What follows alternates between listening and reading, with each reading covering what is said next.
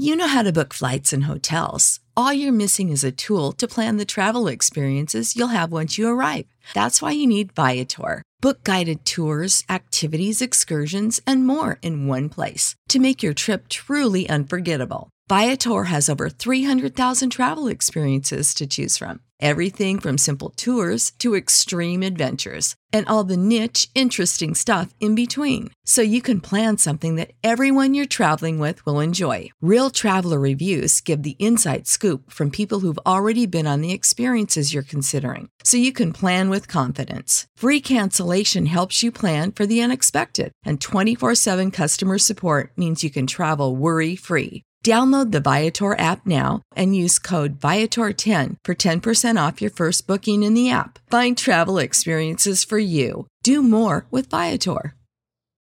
For the ones who work hard to ensure their crew can always go the extra mile, and the ones who get in early so everyone can go home on time, there's Grainger, offering professional grade supplies backed by product experts so you can quickly and easily find what you need. Plus, you can count on access to a committed team ready to go the extra mile for you. Call, clickgranger.com, or just stop by. Grainger, for the ones who get it done.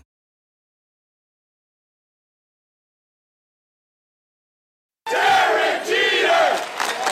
This is the Yanks Go Yard podcast with Adam Weinrib and Thomas Carannante.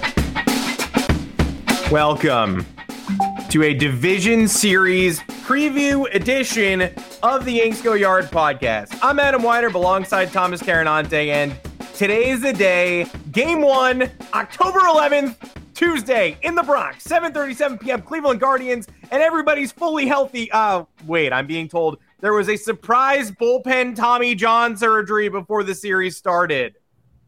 Remember when they were waiting to announce the roster, and it was like is Oswald Peraza going to make it? Is DJ LeMahieu going to be healthy enough? No. And no. But there was also another question that we didn't even know we had to answer. Now, Scott Effross is not in the bullpen. We'll talk about the way these injuries have broken down. We'll compare the rosters. We'll give you all the nitty gritty before Gerrit Cole's game one start on Tuesday night. We made the case for Nestor Cortes. We also understand why Gerrit Cole, the ace of the New York Yankees, is going to be doing this instead. Uh, not that shocking when it really gets down to it. And oh, guess who else is not going to be on the roster? Aroldis Chapman for the first time since 2015, the first Yankees postseason roster he has not been a part of.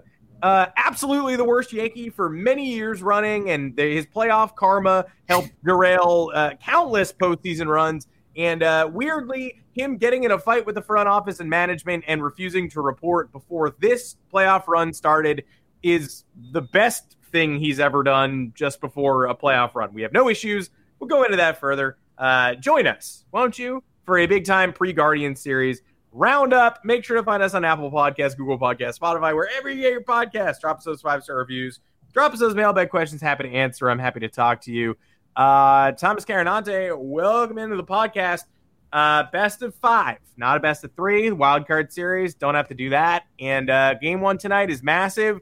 Uh, but we're in the real playoffs now. Final four in the American League. Probably half the teams you expected to be here. The Houston Astros are really the only Yankees enemy left. The Guardians are here. The Mariners are here. The Rays gone. The Jays gone. Uh, the Mets, who we don't care about, but now suddenly kind of care about, also gone. Very funny. So the pressure is mounting on the Yankees as it always is, but there are not that many rivals in their way here anymore, which is pretty weird. It is weird, and um, I think that, uh, like we talked about last week, um, I think this matchup, regardless of who came out of this side, uh, boded well for them.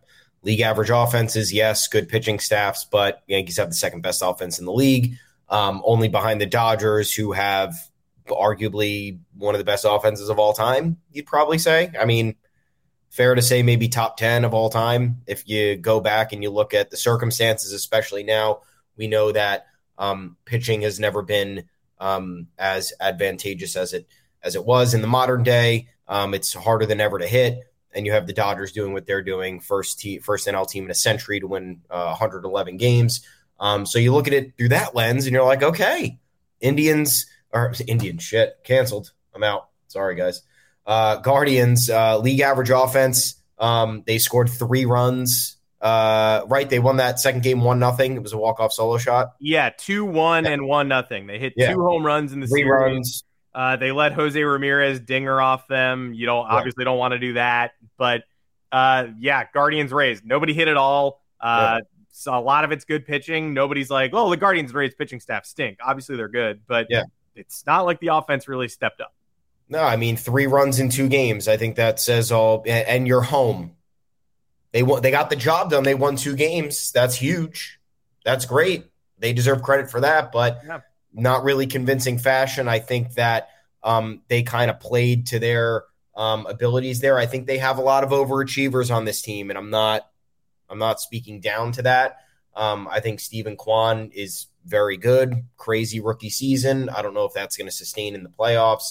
Um, Andres uh, Gimenez, I think a very good baseball player. All star, I'm not entirely sure.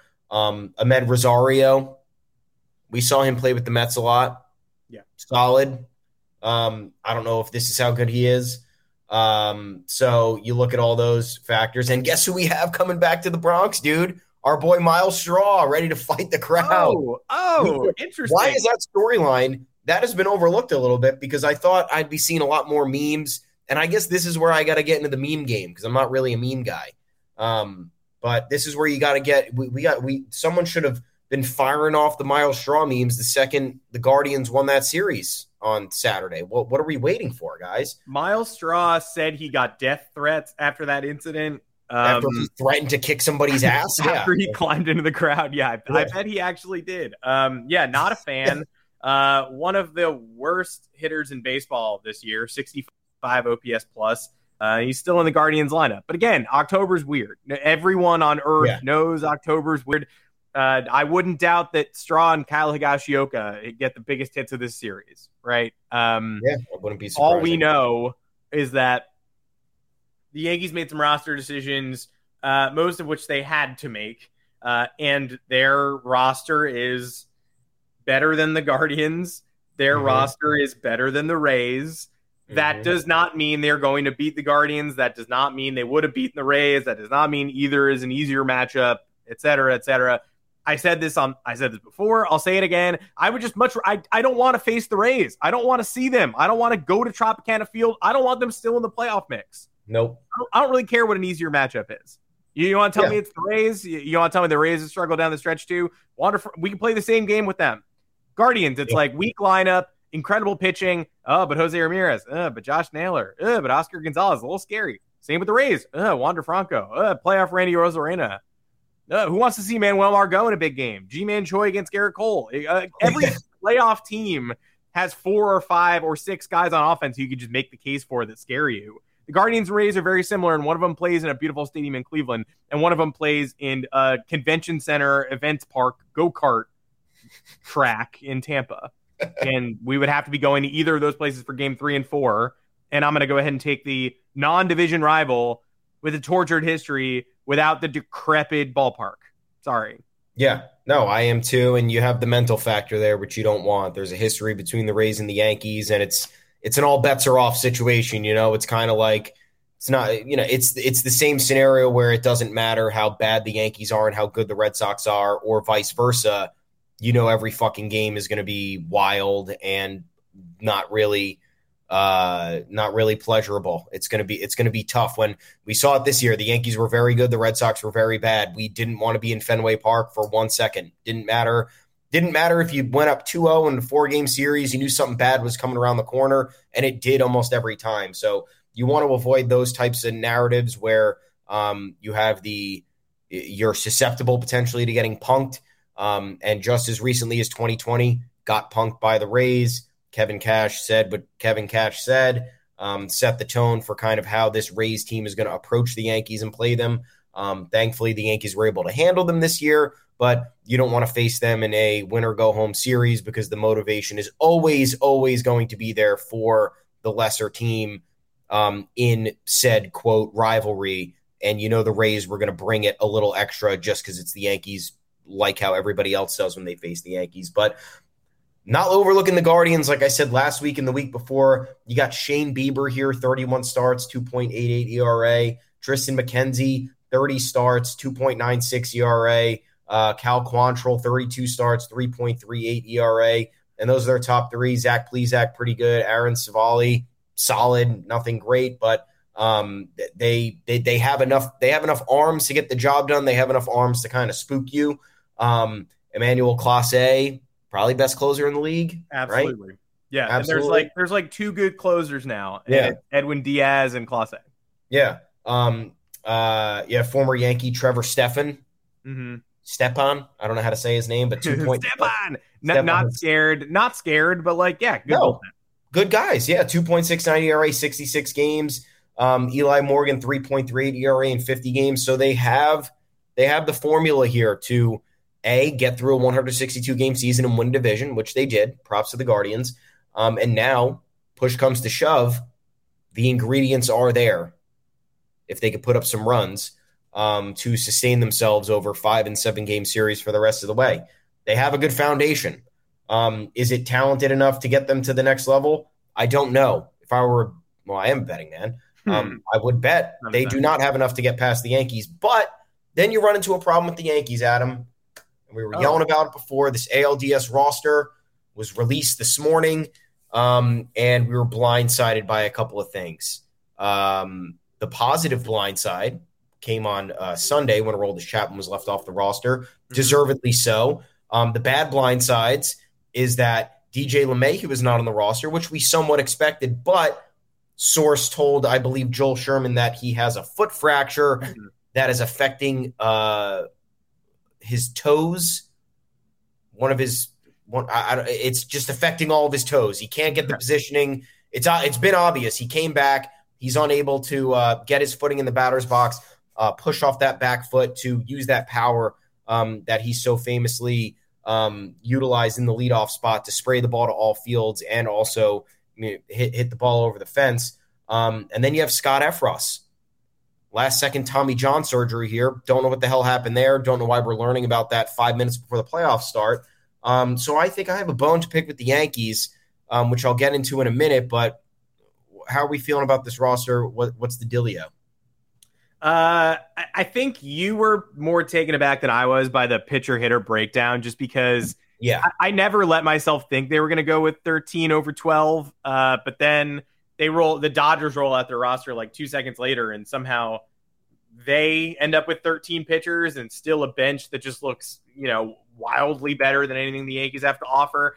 You talk yourself into the Yankees as this deep team, this vibes team, etc. Then the Dodgers roll out like Joey Gallo's got to be the last guy on their roster, but it's Austin Barnes, Bellinger, Betts, Freeman, Gallo, Lux, Muncy, Smith, Taylor, Trayce Thompson, Justin Turner, Trea Turner, Miguel Vargas. There's not a single guy, uh, lineup or bench, who I'm like, eh, he's a question mark or eh, he's a liability. Like Gallo is the only one, and I know exactly what Gallo is. He's not a question mark, and he's the last guy on the bench. The Yankees roll out a roster that includes like just people you're used to who aren't good.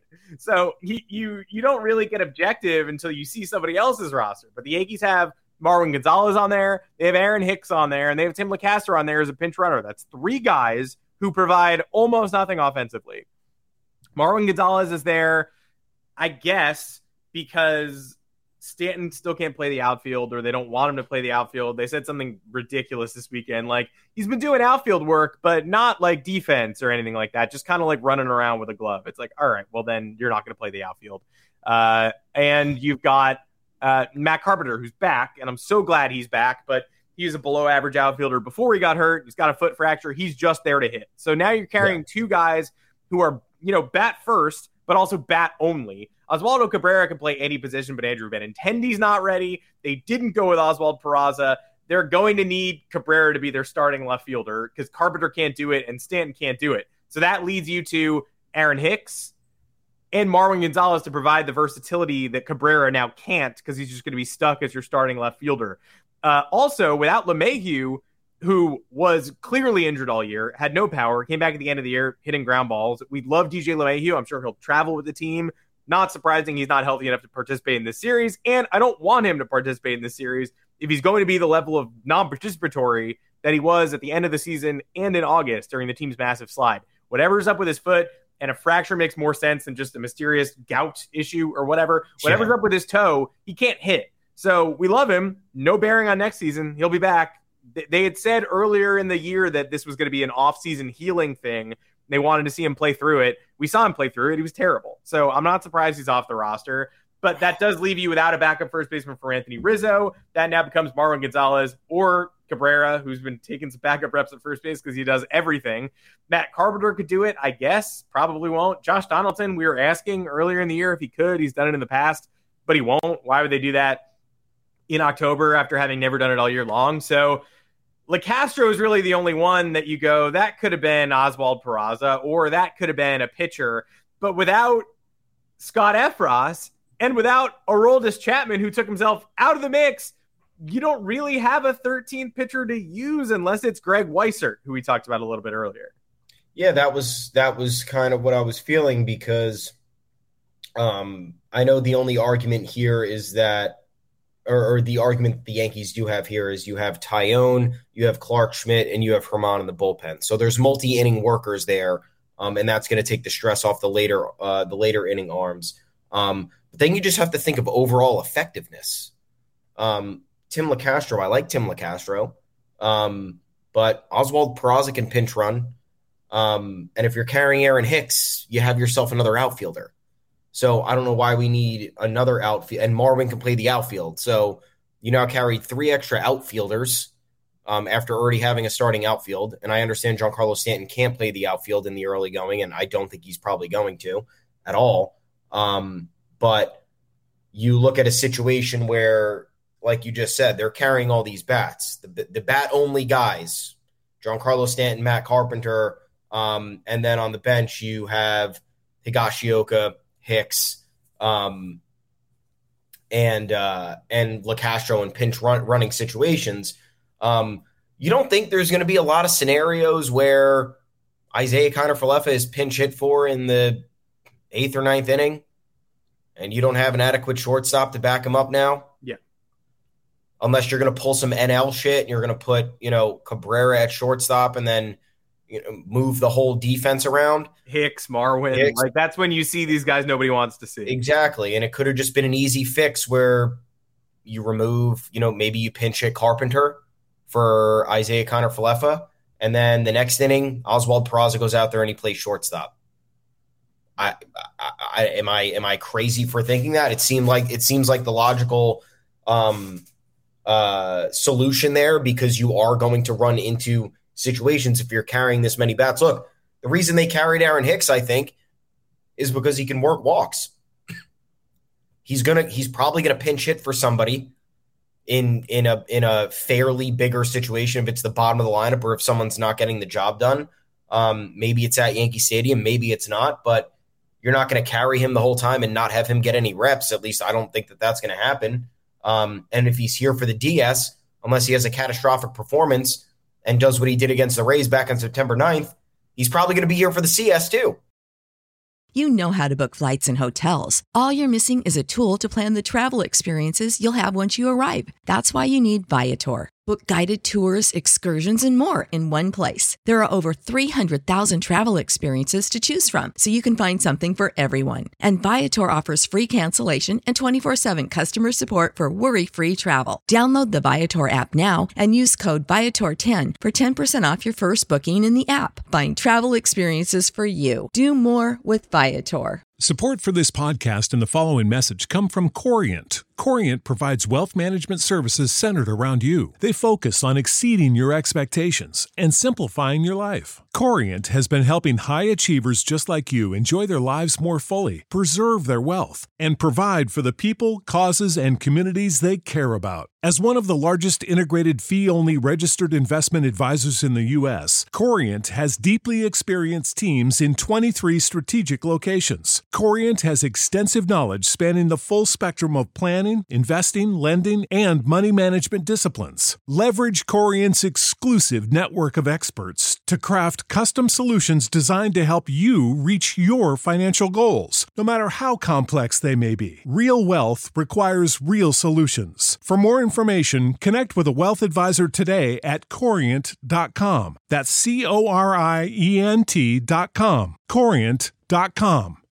Without the ones like you, who work tirelessly to keep things running, everything would suddenly stop. Hospitals, factories, schools, and power plants, they all depend on you. No matter the weather, emergency, or time of day, you're the ones who get it done. At Grainger, we're here for you with professional grade industrial supplies. Count on real time product availability and fast delivery. Call clickgranger.com or just stop by. Grainger for the ones who get it done. This is where the Yankee stuff frustrates me and like the Chapman thing, right? Yeah. Talk about him real quick. Chapman, we heard the news about him. Axed on Sunday, goodbye. Surprising, yes. Also, Yeah. not that surprising. Not that good. 4.46 ERA, 4.57 FIP, 1.45 whip on the year.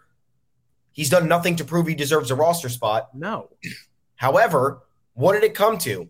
It came to blow. It came to literal blows. It came Mhm. to Aroldis Chapman supposedly denying the mandatory workout on Friday because the Yankees couldn't give him an assurance that he would make the postseason roster. So you have to spit in the Yankees' face now to be be kicked a peg down in this roster pecking order, Mhm. and it's simply not fair because wh- why Aroldis Chapman has done so much over the last three years to warrant not belonging on a playoff caliber team, or even to just hold on for the closer role as long as he did.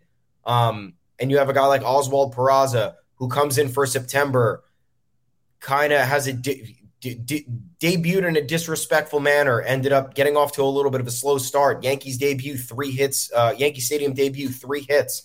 Um, what do you bat? 309 for the remainder of the way, one 140 OPS plus or something. Yeah, ended Um, it at 139, but like Yeah. that, that'll that'll play. That'll work. Delivered when he was asked to deliver in part time. Think about how hard that is for a rookie. You're brought up in September, you have limited reps to go around, and you're mostly delivering.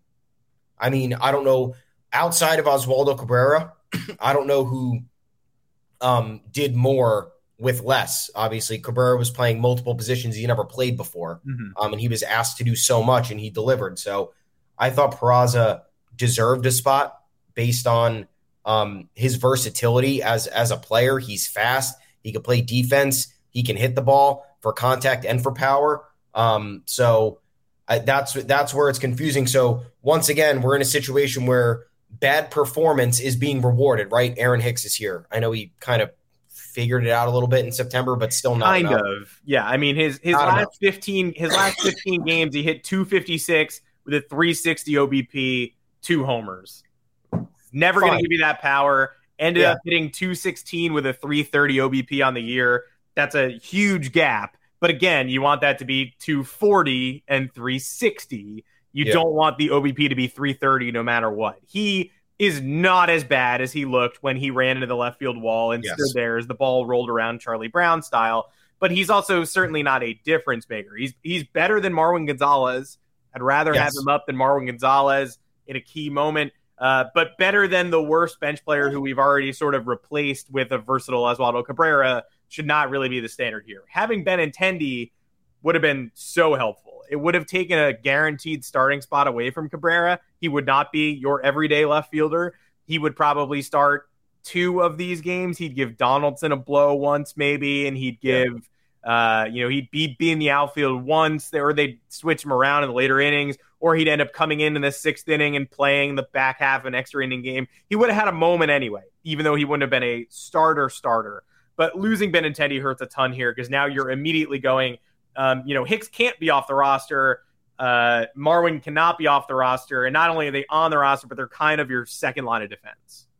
Yeah, and yeah, and my my overall point here from like a just from uh, uh, a feel perspective is that they were this close to rewarding bad performance in a role Aroldis Chapman. If Chapman doesn't ditch that mandatory workout, he's on the roster because Scott Effross needs Tommy John surgery. So you're you you are in a sense rewarding bad performance all year. One because you need the help. Two because you're kind of being stubborn and you're like well we're not going to make a monumental move unless this person absolutely makes us or forces us into that decision which this kind of felt like. Yeah. Um, and then you're leaving a guy like Peraza on the bench after he filled in pretty admirably down the stretch when um, the Yankees needed to uh, you know mix it up give some players rest shift things around um, after they already clinched a division um, and the games were meaningless so that's where I have a problem with this. Otherwise, I like the starting lineup a lot. You know, I love this rotation. Um, I think uh, Gerrit Cole's got a great opportunity tonight to put um, that second half of the season behind him. Um, it was a bad second half of the season, regardless of how you slice it. The Yankees went nine and eight in games he started in the second half. That's crazy mm-hmm. for someone who's supposed to be a top three pitcher in the game. Um, but now he's starting in front of Yankees fans for the first time in the Bronx ever since joining the team. Don't forget that, guys. Uh, this is the first home Yankee Stadium playoff game since 2019 ALCS against the Houston Astros. Mm-hmm. Um, so uh, Gerrit Cole is being handed the ball tonight in game one. Um, Aroldis Chapman is not here, so we will not be seeing him in, at any inning and, and any point. Um, but now comes the question of how is he going to handle the pressure? Um, what is the bullpen situation going to be? God forbid if there's something bad that happens early on. Um, if the offense can't dig themselves out of a out of a hole uh, early on. Um, I don't really want to think about that though, but nonetheless, you look at the roster. There are ways to get through it. Maybe you have JMO piggyback after a bad start here and there. Um, if that happens, I don't foresee any of that happening. Once again, the Guardians' offense is fairly weak. Um, I don't think you could toss a better top three um, of the remaining playoff teams. I think the Yankees have the best top three with um, Cole, Nestor, and Severino. Kind of insane because the kind Astros, the Astros are going to McCullers in Game Three, which like he he, he was he's owned us in the past, so I can't yeah. be like that guy stinks. Like we all know what that guy is, but. Verlander, Framber Valdez, injured Lance McCullers coming off like a weird season where he barely pitched. I don't know, versus Severino, who you could say the same thing, but we already know that he's rounding into form. Like, yeah.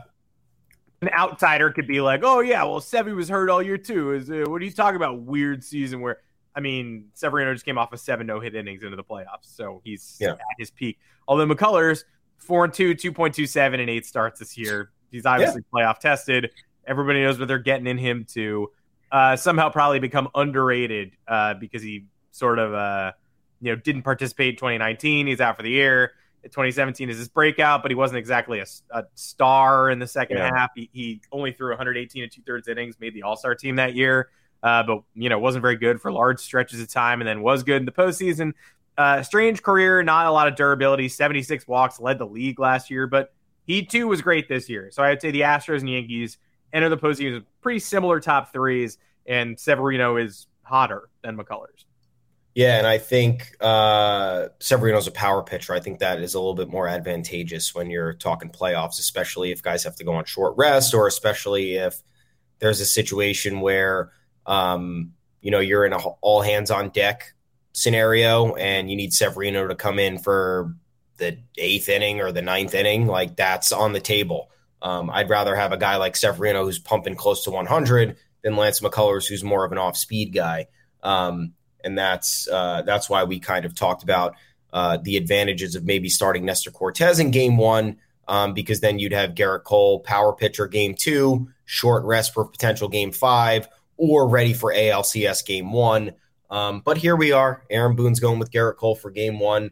Um, I think that um, once again, good good potential scenario for Gerrit Cole to make a lot of things go away. It won't be easy. I think the pressure is still there. There are the expectations for him to deliver in game one. Um, I think it will not be viewed kindly if he doesn't go seven and one earned or seven and any earned with the win. Yeah. Um, I'd go as far to say he can give up three as long as the Yankees, you know, give him some run support. Mm-hmm. Um, th- remember, this is a playoff game. Playoff baseball is different it's hard to rely on your ace to go seven shutty. Um, but uh, it, it's it's all lined up. And then another great uh, a, another great aspect of this is Aaron Judge no longer has the pressure of 62, folks. he's going into the playoffs with a clean slate. Um, I understand that means uh, he will not be probably working as many walks as he was down the stretch um, because pitchers were trying to avoid him. Yeah, hopefully um, That was kind of boring. It was boring, but I mean, I'll take the fucking if he's batting leadoff, I'll take the leadoff guy on first at any at any situation, yeah. regardless of how it happens. Hit yes, by yes, pitch, yes. walk, single, I don't care. Um, and that'll be another. Th- this will be another thing probably worth discussing. What's this lineup going to look like? Um, now that we know for sure who's going to be here, and now we know for sure DJ is not going to be um, involved. Um, I think you still does Matt Carpenter play? Is he coming off the bench? You maybe start him at DH one night, or and give Stanton a breather here. Like Stanton did not finish the year off hot enough, I think, to warrant maybe starting at DH every single game. If he's not going to play the outfield, I think that devalues him. Um, but then again, I don't think the Yankees make that decision. I'm asking questions I would make if hmm. I was put into the managerial slot today, um, not how a $6 billion team operates with um, constant image concerns. Um, but yeah, I think you still got to go with Judge in um, the leadoff spot. Then you go Rizzo, um, Stanton, um, and then you kind of uh, figure it out from there. Or maybe Gleyber in the three because he he finished September so hot. Um, I, uh, I think the raw the lineup construction here is going to be very important. Why? Two reasons. One is because you're facing very good starting pitching. So even though the Yankees are technically facing um, the Guardians' number three starter and Cal Quantrill tonight, um, still a good pitcher. Um, I, I know October is different. He might, you know, poop down his leg um, because it's it's kind of different expectations. But he had a really good year, and he he knows how to he knows how to use his arsenal. Um, and uh, th- there's always value in that in a playoff series, regardless of if they're battle tested or not. And then two is just setting the tone for the rest of the way. If you get past the ALDS, this lineup needs to look consistent for the CS. And then if you get past that, needs to look consistent for the World Series. Yeah. Um, I don't think they can afford jerking people around the lineup um, and having people in different roles and not having people comfortable um, because that's so many times been the problem with the Yankees finding consistency um, and with guys getting in guys getting in rhythms and feeling comfortable in their spots in the lineup. So um, I think Aaron Boone's got to figure it out tonight. It'd be great if they could just have a have a nice offensive evening, so there is less questions in Aaron Boone's head to make any changes. Mm-hmm. Um, but yeah, what are what are, what are you feeling about the lineup, and how how do you think we should be going about this? I think we're going to be looking at what we were looking at down the stretch. By and large, the only question that I think people are not addressing is is Gleyber Torres going to be the Gleyber Torres we saw in most of September, or is he going to be weakened and thrown off by having additional rest even before the Yankees rested. He was sick for that Texas series. Yeah. He hasn't played in quite a while. Um, and, and it was mysterious. It was not COVID, uh, COVID symptoms. He missed an entire series. Uh, I haven't seen him in a while. So uh, that that's not saying he's going to show up and, and look like, you know, August Gleyber. And, and that's not saying like uh, he's going to enter, you know, the postseason completely sapped of all power. I'm just saying that – I assume he's going to be able to play all of these games, but he didn't play between October 1st and the end of the season. He uh, went two for five in one of those last Orioles games, the one they won eight nothing. Did not play in the finale of that series, and then didn't play any of the four in Texas. So I'm being told he's fine by the fact that he's on the roster and by the fact that Oswald Peraza is not.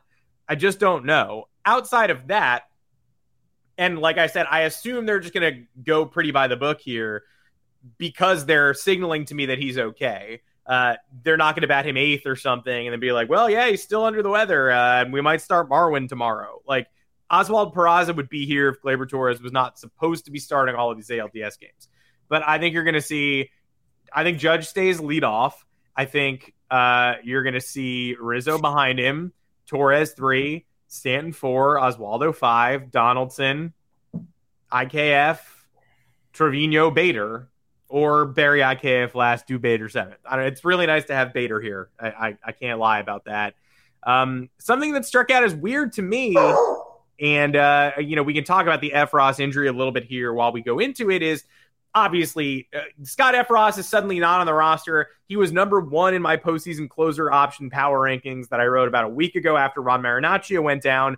Uh, Effross is not going to be in this series or next season. He needs Tommy John surgery. That's a stunner. Any way you slice it, you're taking a potential closer away from a back end of the bullpen that's already up for grabs. But then you look at the pitchers they're carrying, and the 12 pitchers makes a big difference here, sure. But even without Marinaccio and even without Effross, there's not really a single guy here who I was like, that guy? Are you kidding me? Like, no Chapman. Miguel Castro is the name that's a bit of a wild card, but I don't read Miguel Castro and go, well, that's ridiculous. Like, Gerrit Nestor, Severino is the starters. Taillon's going to be pitching out of the bullpen. Clarke Schmidt also gives you a lane. So does Domingo Germán. Then Holmes, Loaisiga, Luetge, Peralta's back, Trevino, Miguel Castro. There's nobody there who just does not belong. There's nobody there like in 2019 uh, when the Yankees carried that soft tossing lefty whose name I've already forgotten. But do you remember when they just picked up that dude in the middle of September and then he was on the ALC Tyler Lyons? And he was just on the ALDS and ALCS roster. And they just had the ability to do that. That was supposedly when the bullpen was a strength. When it was like Ottavino, Britton, Chapman. I mean, these guys are untouchable. Kahnle back in the day. It's like, oh my God, the bullpen is unbelievable. Before those playoff runs, did you really believe in Kahnle? Did you really believe in Britton? Did you really know what you had in Ottavino? Uh, I'm not sure what I have in most of these guys. I'm not sure who the closer is, but there's nobody here who I'm looking at it like, man, they really couldn't fill a full roster. They had to go with Tyler Lyons. Like they had to make a desperate swing. Luis Cessa was on all those other playoff rosters. Prescription products require completion of an online medication consultation with an independent healthcare provider through the LifeMD platform and are only available if prescribed. Subscription required. Individual results may vary. Additional restrictions apply. Read all warnings before using GLP-1s. Side effects may include a risk of thyroid C-cell tumors. Do not use GLP-1s if you or your family have a history of thyroid cancer. If you've struggled for years to lose weight and have given up hope, did you know you can now access GLP-1 prescription medications at trylifemd.com? We're now offering eligible patients online access to GLP 1s, the breakthrough prescription medication that can help you lose body fat and weight. Listen to what people are saying. It's fun to put on jeans that you couldn't get into six months ago. Every morning, I look forward to getting on the scale. For anybody who's struggling with their weight, it's a godsend. And here's the best part your insurance may cover 100% of the cost of your medication. So go to trylifemd.com to have your eligibility checked right now. Get started today at trylifemd.com. That's T R Y L I F E M D.com. What's the easiest choice you can make? Window instead of middle seat? Picking a vendor who sends a great gift basket? Outsourcing business tasks you hate? What about selling with Shopify? Whether you're selling a little or a lot, Shopify helps you do your thing, however you cha-ching. Shopify is the global commerce platform that helps you sell at every stage of your business. From the launch your online shop stage to the first real life store stage, all the way to the did we just hit a million orders stage. Shopify's there to help you grow. Whether you're selling scented soap or offering outdoor outfits, Shopify helps you sell. Wherever and whatever you're selling, Shopify's got you covered. Sign up for a $1 per month trial period at shopify.com slash try. Go to shopify.com slash try now to grow your business, no matter what stage you're in. Shopify.com slash try. I don't know. Uh, the, the back end doesn't have that bona fide guy, which is a valid complaint until you remember that that bona fide guy in recent years was a Aroldis Chapman. So what are we really doing here? Was he bona fide? Did you believe in him last year? Yeah, no, you're right. I I totally agree. I I it's a symptom of two things, right? It's one, we don't have a we don't have a choice. Yes. We we've seen all these guys. We know who they are. We know what they're capable of, whether it's really good or whatever. Um, but there's nobody else aside from Greg Weissert, who you know uh, I still believe should have probably uh, taken a roster spot from Marwin Hicks or Locastro. Yeah, and I um, and I get that. Yeah, um, I don't. Uh, it's it's it's just for the fact because you're facing a team that is super super deep on pitching why would you not counter with that um, instead of countering with three below average offensive players? Yeah. If you had above offensive pet players and you're like, you know what, we're stacking the roster with the best hitters we have in the starting lineup, and then we're going to have a bench filled with boppers, and this team is not going to be able to avoid a single at bat this entire series. That's a different story, but they didn't do that. Um, and then, uh, I forgot my second point. Great.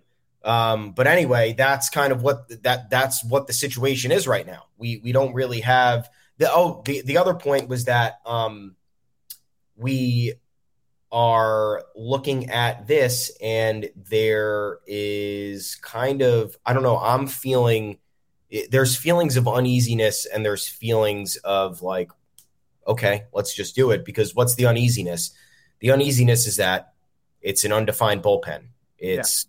Filled with kind of injuries there's no real roles here um, and you're missing a few of your best guys and even the best guys here you know if you look at Wandy Peralta coming off an injury. What are we going to expect in the early going? Clay Holmes hasn't really been himself for four months now. Um, and had some weird quotes this week coming back from the injury where he was like, I feel great. My bullpen session's been great. I'm peaking at like 96. Like, I hope I'll be ready for game one. Hope you'll be ready for game one. Yeah, me too. We just me gave too. you 10 days off and, and it's tonight. I hope you're yeah. ready. You're on the roster. Yeah. uh, Miguel Castro 60 day IL'd in July, came back at the end of September, did a little bit of work, and that's it. So um, that's where you are worried. But then at the same time, you're like, we've gone into the postseason since 2017 with stacked bullpens on paper. You know, like you said, we had some situations where Tyler Lyons was on the roster. We had some situations where there were unknown commodities, um, where maybe someone was thrust into a uh, a back end role that you were kind of unsure. I was like, we sure that guy is going to be able to handle that? Yeah. Here, there's no choice. I think everybody on this on this uh, pitching roster has faced the toughest of the toughest and also mop up time. There's that weird dichotomy where it's like you look at every single person on here.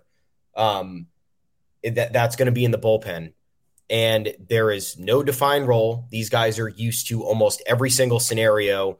I think they all understand the stakes.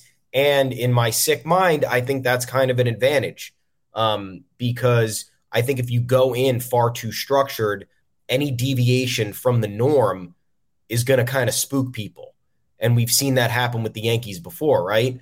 They go in with this dream lineup, one injury derails the whole fucking thing. Mm-hmm. They go in with this ordered structure of, you know, Chapman, Britton, Green, boom, boom, boom. And then you have to use Green in the fifth.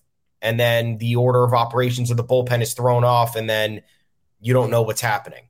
Um, so I think that A, it has battle tested certain guys to understand the stakes and be uh, more comfortable in situations that they otherwise wouldn't be because they wouldn't be exposed to that if the Yankees were kind of doing their, their order of business as they usually do. And two, it gives Boone more flexibility. He can kind of use the human element here to judge, okay, when was the last time I brought this guy in to, you know, get us out of a jam with runners on the corners and one out in the seventh?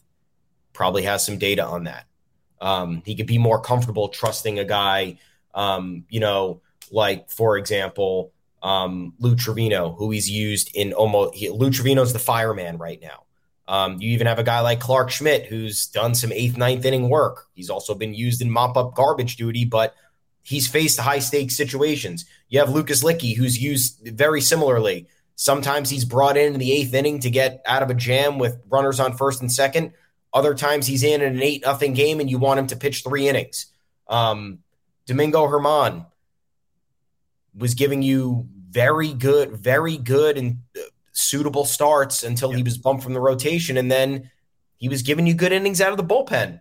Um, so I think I think that there there is an advantage here, and it's you can't put your finger on it. You can't sit here and be like, oh well, yeah, the Yankees are you know you can you can stack this up against you stack this bullpen up against the Orioles bullpen. You pull up the baseball reference stats, put them side by side, and you're like, well, we're fucked um, because that's what it looks like. But on on the other side of the spectrum, I think there's there's a little bit of an advantage here that maybe we're not looking at closely because don't forget again 2017 until last year stacked bullpens stacked bullpens got us absolutely nowhere got us the farthest we've ever gotten was game seven of the ALCS, and that was more of a magical run than anything. The next time we were expected to actually do something, it was six games in the ALCS, and Chapman, who was the anchor of that bullpen, blew the game, and that was it. Um, so uh, I think we have to pay more attention to kind of, um, in all in all, I think this is going to be a reflection on Aaron Boone and how he can navigate kind of these uncertain waters and put guys in the right positions. Yeah, I would be more comfortable if I knew there was a veteran who I knew could give me two plus innings out Absolutely. of the bullpen. Of course, like David Robertson. Eh, he also he got hurt jumping up and celebrating Bryce Harper's home run. But if I had David Robertson to come out and be a fireman, great. Clarke Schmidt, I'm not. I don't know. I've seen it all year long. He's been a fireman plenty, but I don't know what it's going to be like today. He certainly gave up a bunch of timely home runs down the stretch, blew a game to the Red Sox that the Yankees ended up winning anyway. But he's going to be asked to provide length. Domingo is going to be asked to provide length. And you, you're tempted to go like, I wish that was Chad Green, but Chad Green in 2017 wasn't Chad Green now. He was like a breakout rookie who was able to cover a ton of innings at a time.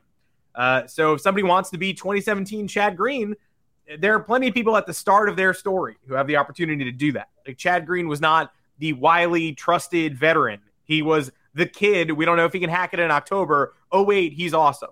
So hopefully Clarke Schmidt can do that too. Having Schmidt, having Germán, having Taillon out there is very exciting. Yeah. Um, now, would I have preferred to maybe see Taillon close one game ever before he's potentially used as a closer option in October? Certainly. But the Phillies are doing it with Zach Eflin, not a closer, became a closer like a week ago. Uh, the 2019 Nationals had Patrick Corbin closing games, basically. Uh, Daniel Hudson, like uh, the 2018 Red Sox had Nathan Eovaldi go like six innings in the extra innings of a playoff game, and Chris Sale closed the World Series. It only makes you uncomfortable until you do it. And obviously, other teams have succeeded in areas where the Yankees have failed many, many times. The Deivi Garcia, J Happ flip flop, like if the Rays did that, it probably works. We did it, it didn't work. Um, but the 2018 champions and 20 or yeah, 2018 World Series champions and 2019 World Series champions both employed starters in the bullpen in mix and match innings and potentially long saves and tried out new and different formulas to get the final outs of games of series. We're like the only ones who haven't done that. So yeah. we have to do it this year. I don't know if we're going to be champions because of it, but we don't have the late inning dedicated personnel to not do it. So let's do it. Luis Severino throw days become a thing yeah. Entering the ALCS if they make it. Because uh, when was the the most confident I've been in the bullpen in like four years was ironically last year's wild card game, and that team was terrible, and that offense was terrible, and it was a one game postseason, and I wasn't confident in any other element of that team. But Michael King was figuring out how to be a bullpen guy. Severino was in the bullpen covering multiple innings at a time. Luetge was like the weakest link, and Aroldis Chapman, of course, was present. We'll talk about him shortly, but that bullpen was nasty, and they were even solid in that game. Uh, that game was dreadful, and the season ended very quickly. But if we can, uh, the only difference here really is we don't have 10 days at the end of the season to figure it all out. Uh, Germán looked pretty good last time he was out there too with a long layoff. Schmidt's been either an incredible fireman or uh, sort of a very hittable gas can, depending on the day. But he certainly had his moments this year. And uh, Taillon, gutty, dependable, not going to get a start in this series. Probably the right call. All these off days, off day tomorrow, which makes no sense. Uh, game two is on Thursday, but it's supposed to rain on Thursday, so maybe off day Thursday. Game Friday, I, I just don't know. Um, but a strange schedule. You can easily go with three starters, so you might as well. Uh, Taillon in the bullpen makes all the sense in the world. Wish we'd seen it. Severino in the bullpen, honestly, for like a game five in the next round, if they can get there, if they can survive, uh, makes a ton of sense to me too. Yeah, I mean the name of the game is getting outs, right? And we've seen we saw Taillon last year in Game 162 pitch on that bum ankle against the Rays, um, and he only went what two or three innings? Do you remember off the top of your head? I think he completed three, but I'd like to know. Really yeah, completed. Yeah, uh, but either way, it was an abbreviated start, um, and he had his stuff and it was there, and um, uh, he managed to get through it. Um, another thing here three, is three that third, three and a third. Oh, there you go. Okay. Um, and another uh, interesting thing to look at is um, uh, Taillon's uh, track record against um, hitters uh, the first time through the order. Um, so uh, batters against him in their first plate appearances are hitting 216 with a 653 OPS. Second plate appearance, 239 with a 705 OPS. Third plate appearance where it gets dicey, 297 with an 803 uh, 803 OPS. So, like most pitchers, Taillon has his way with the first few um, with the first one or the first uh, time or two through the lineup, and then as the game goes on, that's where his play starts to deteriorate. So you look at a playoff start where the stakes are higher, um, the game is slower, um, the lineups are more uh, meticulously constructed. Uh, pinch hitters are used uh, more liberally when teams are trying to score runs. Um, and Taillon stuff might be better deployed in short inning spurts. I don't think I need to see him in a relief role. I don't think that that's to, I don't think he's one of those guys to have that screw with his head. Um, he doesn't strike me as that kind of individual with the, you know, that type of ego, um, a Chapman esque ego, as as one could say. Um, he's unable to pitch, he was unable to pitch in save situations and outside of save situations. Um, we've seen plenty of times before where starters move to the bullpen. They they take exception to it. Um, clearly, that was not an issue for Taillon, at least to our knowledge. Uh, we learned he was pitching out of the bullpen, I think, yesterday or the day before, um, and have not heard anything. Um, so the only issue with, and I don't know how Baseball Reference defines this. I still don't understand what how they define high leverage. Mm-hmm. Um, but in 25 games in high leverage situations, uh, opponents are hitting 256 with an 869 OPS off Taillon. Um, and in late and close um, uh, situations, which I actually just lost. Be- oh, late and close. I'm sorry. Oh, he only has four games of experience in there, so that doesn't even matter. Um, yeah. So yeah, I mean, the high leverage uh, again. I don't know exactly what that entails, but um, you'd hope that the situations aren't too crazy. You'd hope he's coming in with a two run cushion, asked to kind of hold the fort on that. Um, but yeah, I like that. I do like the uh, th- this different approach. It's a lot of guys who can go more than one inning. Um, it's a lot of guys who are mix and match, um, and it's a lot of guys who aren't going to be uh, ruffled um, if their kind of role is or or you know their their role isn't really existent. Like we said, none of these guys are really defined in anything except I think Clay Holmes is the guy who's closest defined to anything, and I think he knows well as anybody um, that there is no closer on this team right now based on the way that he's performing. So um, I am not. I, I was scared with the bullpen coming in.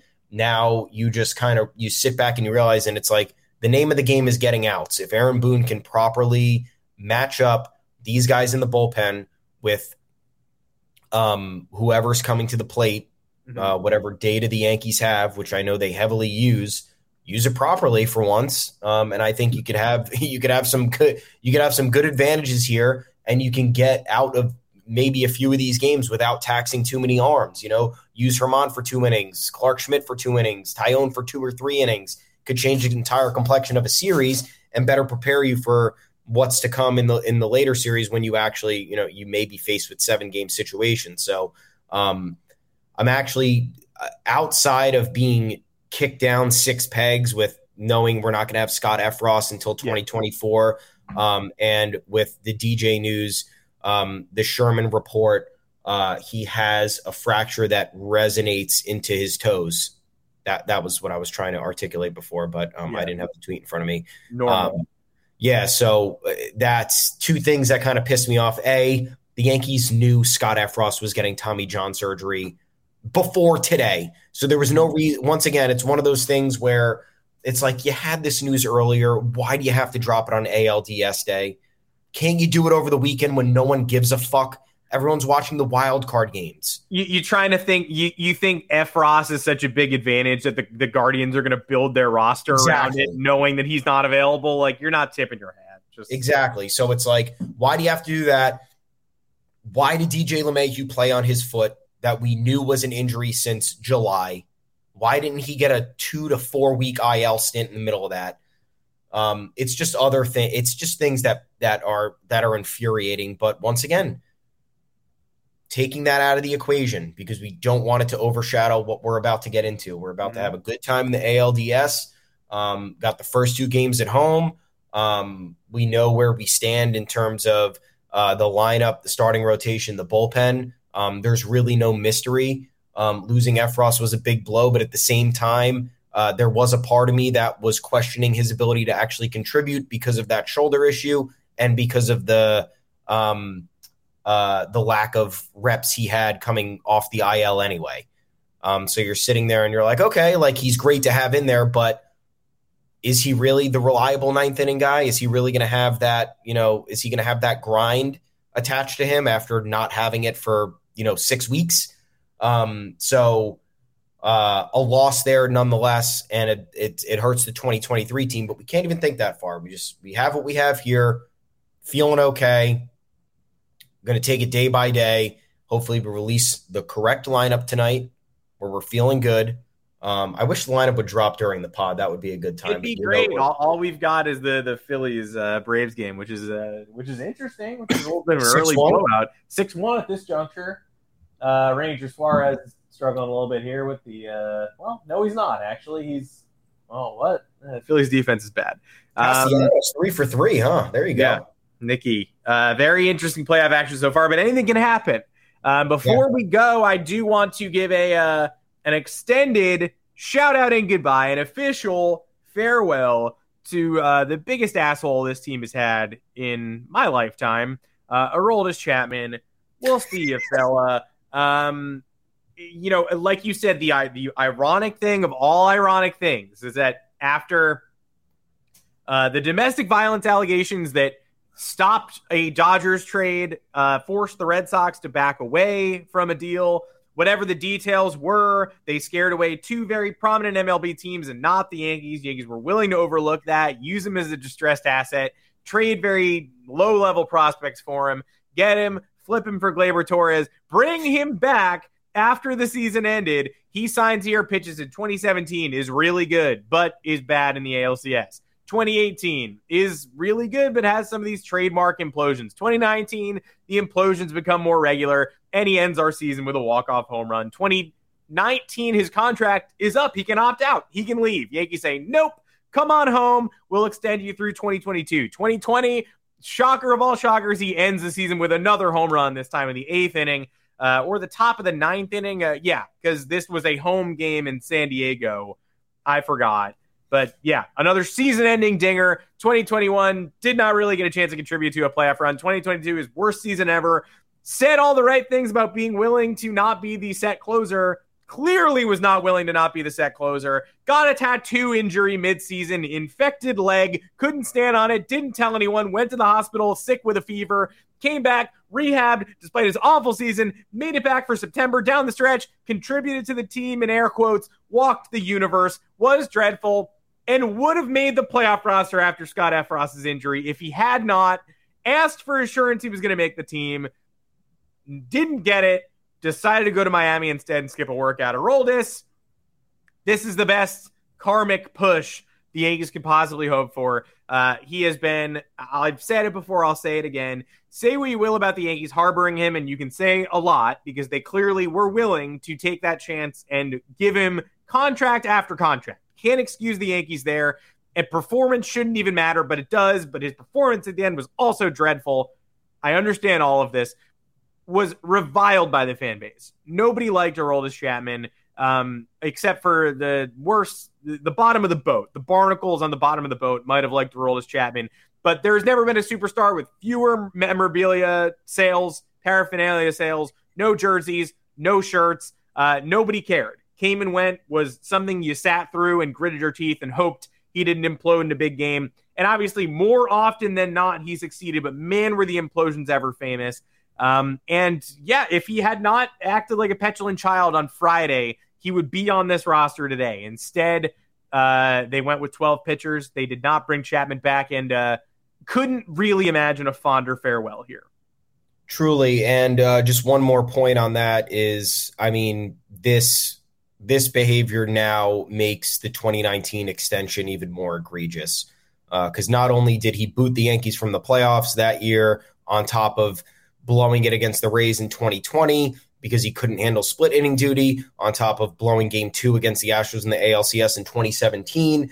Um, he was threatening to opt out. The Yankees didn't want him to opt out because it was a depressed reliever market and instead just gave him two more years or g- gave him uh, two more years on top of um, the 2020 season at an insane rate that, I mean, I don't even know how many. I, I understand he had a great 2019 regular season, but I don't know how you justify paying a closer that much money when you're constantly um, looking to cut budget left and right. Even I you know, have never had an emotional swing like that. I was on a trip and I was refreshing my phone because I knew the deadline for opt out, for settling all that stuff. Yeah, and I was checking, ready for an opt out. I was excited to share the tweet, and then I or you know an opt in, and he's back for a year, and it is what it is. And, and getting the notification that he was coming back for three additional seasons. Not only was he not opting out, but he was coming back through 2022 was just a wild swing. And you justify it. And you say, well, I mean, when he's right, one of the league's elite closers,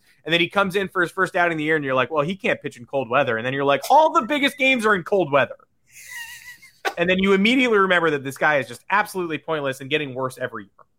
Yeah, and you let it, you give him that extent. It's look if here here's the other thing about it. If Aroldis Chapman's character issues have doomed him on Tuesday, October 11th of 2022, there is no fucking world where you're telling me that these issues have not popped up in the six previous seasons. Um, the Yankees have had to have known that there was something with him, whether it was selfishness, whether it was um, uh, uh, just lack of team spirit, whether it was lack of motivation. I don't know. Um, but to allow him to kind of control the narrative there. Once again, after he eliminated you from the postseason, DJ LeMahieu ties that game. He eliminates you yes. in that postseason. Smiles coming off the mound, and you kind and you're just like, yeah, man. Here's uh, two more years at the highest possible um, AAV we can go for a reliever. So there you go. Um, is just nuts to me, um, especially when there were other needs um, uh, there were other needs. There, oh, there's always needs on a baseball roster, right? There's always a ton of needs. There are so many positions, there's so many roles to be played, and to sink that much money into a guy who just wasn't.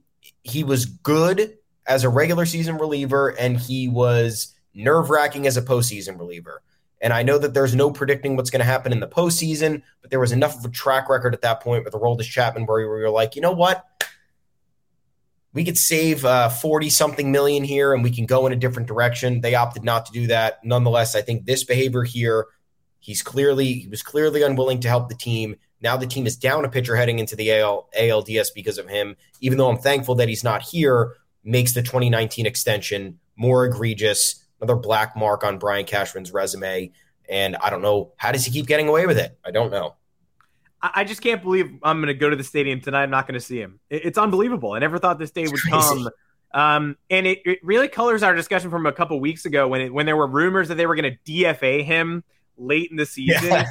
And it was like, why would they do that? Like they they they needed a clear roster spots in August. They don't really need to do that now. They they had like don't send Ron, Ron Marinaccio to AAA when you could D, DFA Aroldis Chapman if you just want to DFA him on October second anyway.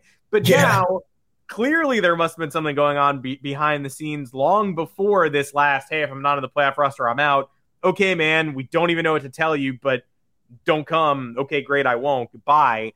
Um, clearly things went sour earlier. There Sweeny Murti made a great point that anthony rizzo was giving out the championship belt. You remember this game in baltimore where uh, Judge homered twice. Yeah. Michael King threw like three perfect innings and Chapman almost blew the save, but he didn't. And they gave him the championship belt because they were like, my guy really needs it. Like, and you roll your eyes, but it's a team building thing or whatever. And yeah. he just, he spat all over that. Like, to, to abandon the team at this point in the season, it's also like the worst cast member on your favorite show abandoning the show at this point in the season. Like, I don't even like I, I don't, I don't want to disperse anybody, but it's like if, if you hear somebody's not coming back and you're like, okay, like if the monkey asked out of Friends, it's like, all right. I mean, yeah, you sure. pull, you won't work for that salary. Like, I guess you can go home to Monkey Island and like, uh, it, Aroldis Chapman is uh, lineups out. Oh, let's go before we go. Little, little quickly, we have folks: Judge, Rizzo, Gleyber, Giancarlo, Cabrera, Donaldson, IKF, Trevino, Bader. That is exactly what I said. Nailed it even when I misspoke and I was like, well, no, IKF would probably be nine and Bader would probably be seven. Nope. Literally. Exactly. I like it a lot. I like it a lot. I have no complaints. There's nothing wrong with this. Win the baseball game. Win the baseball game, please. Thank you. And it's not a wild card round. It's not a wild card game. It's an honest to goodness series. We have, you know, does anybody think the Braves are, are, are anybody counting the Braves out of this series down 6 1 in the fourth? Nope. No. Uh, if the Yankees have a tough one tonight, is anyone counting them out of the series? No. But hey, let's have a good one instead of a tough one. Could be more fun. That is it for this Tuesday edition of the Yanks Go Yard podcast. Make sure to find us on Apple Podcasts, Google Podcasts, Spotify, wherever you get your podcasts. Drop us those five star reviews, mailbag questions. Be more than happy to answer them. Be overjoyed. It would be our pleasure. And we'll hopefully be back Thursday for game two instead of back Thursday for game rainout. Until yeah. next time, uh, I'm Adam Weinrib. You can find me on Twitter at the address below at Adam Weinrib, Thomas Carannante. Where can the people find you? At Tommy's underscore takes. You can also talk to us on the official Yanks Go Yard Twitter account at Yanks Go Yard FS. We're going to be there all game, all series, all postseason. Uh, head on over to yanksgoyard.com. Plenty of content there for you.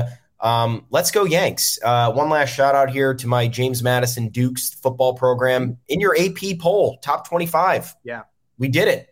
After moving from D1 AA to uh, the Sun Belt, here we are running a running train on the opposition.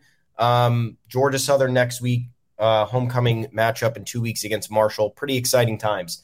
Uh, so we have two things to root for: um, Yankees getting through October and into November, and the Dukes remaining in the top 25, hopefully getting to the call. Actually, they can't do a postseason because they just moved. Uh, they moved uh, from conference to conference, so they're but they're they banned. Can, uh, they can like play Bama in February in the Bahamas or something like a invitation. Yeah, we got to get something, get something on the books. Maybe they could just play the Yankees if they get eliminated from the postseason early. Yeah, I don't um, want to see that, but yeah, sure, they could do that.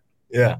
Um, anyway, folks, game one tonight what is it 637 737 folks 737 sorry 737 it's 637 for the folks in central time for all the guardians 637 if the new york mets had won game three but uh, i gotta tell you they didn't they didn't sorry mets fans uh, that was brutal um, but yeah until then we'll talk to you again on thursday which will be a game two preview and a weird delay after game one but you know the world's about money now, so they got to prioritize when the Yankee, Yankees are playing all night slots. By the way, the full ALDS schedule came out. Uh, they are playing, I believe, at 7 p.m. or later, um, or 6:30 p.m. later every single game. Should it go to five games, and I'm sure it'll be no different for the ALCS um, if they were to make it there. Um, but yep, again, hit us up at the Yanks Yard Twitter account at Yanks Yard FS, Yank, uh, for all your content needs. We'll talk to you again on Thursday, 2 p.m. Eastern. Let's go Yankees. Huge. Can't wait. Go Yanks!